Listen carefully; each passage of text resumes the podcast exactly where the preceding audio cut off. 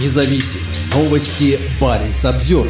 Россия расторгла соглашение о приграничном сотрудничестве с Финляндией. На фоне растущей напряженности в отношениях с Хельсинки Москва вышла из соглашения, призванного поддерживать приграничное сотрудничество на региональном уровне.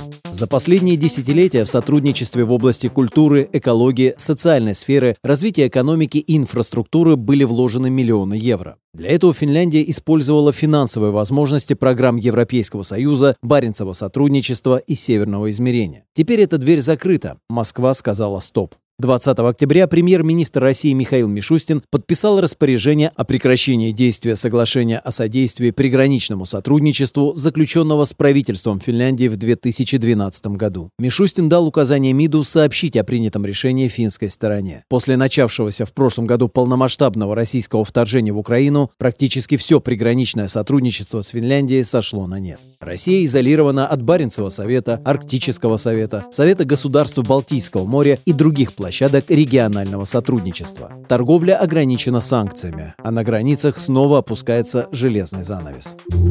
Баренц обзервер